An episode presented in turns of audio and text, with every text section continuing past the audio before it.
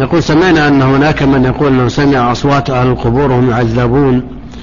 يقول سؤالي هل ذلك بالإمكان نأمل منكم تأصيل هذا من جهة الشرع؟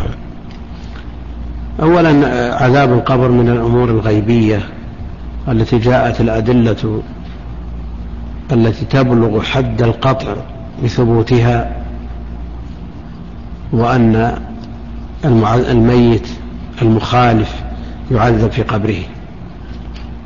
الكافر والمنافق جاء في حقه ما جاء والعاصي أيضا بعض العصاة جاء أنهم يعذبون في قبورهم. كالذي يمشي بالنميمة والذي لا يستنزه من البول.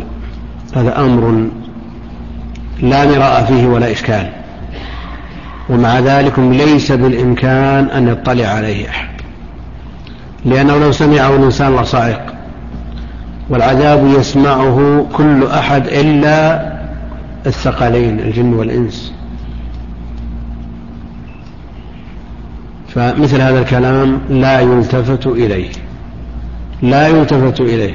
يزعم أنه سمع عذاب القبر نقول له لم تصدق. ولو كان مسلما. فضلا عن كون هذا الأمر يرد من كفار. يريدون التشكيك في ديننا فإذا وافقناهم على أنهم سمعوا ثم نفوا بعد ذلك ماذا يكون موقفنا؟ نعم ثم نفوا بعد ذلك لا شك أنه يعرض عقيدة المسلم للتردد والتذبذب فمثل هذا لا يلتفت إليه ولو قاله مسلم فضلا عن أن يرد من كفار. وأهداف الكفار وسائل الكفار لتشكيك المسلمين معروفة. ولو اغتر به من اغتر ممن ينتسب إلى العلم.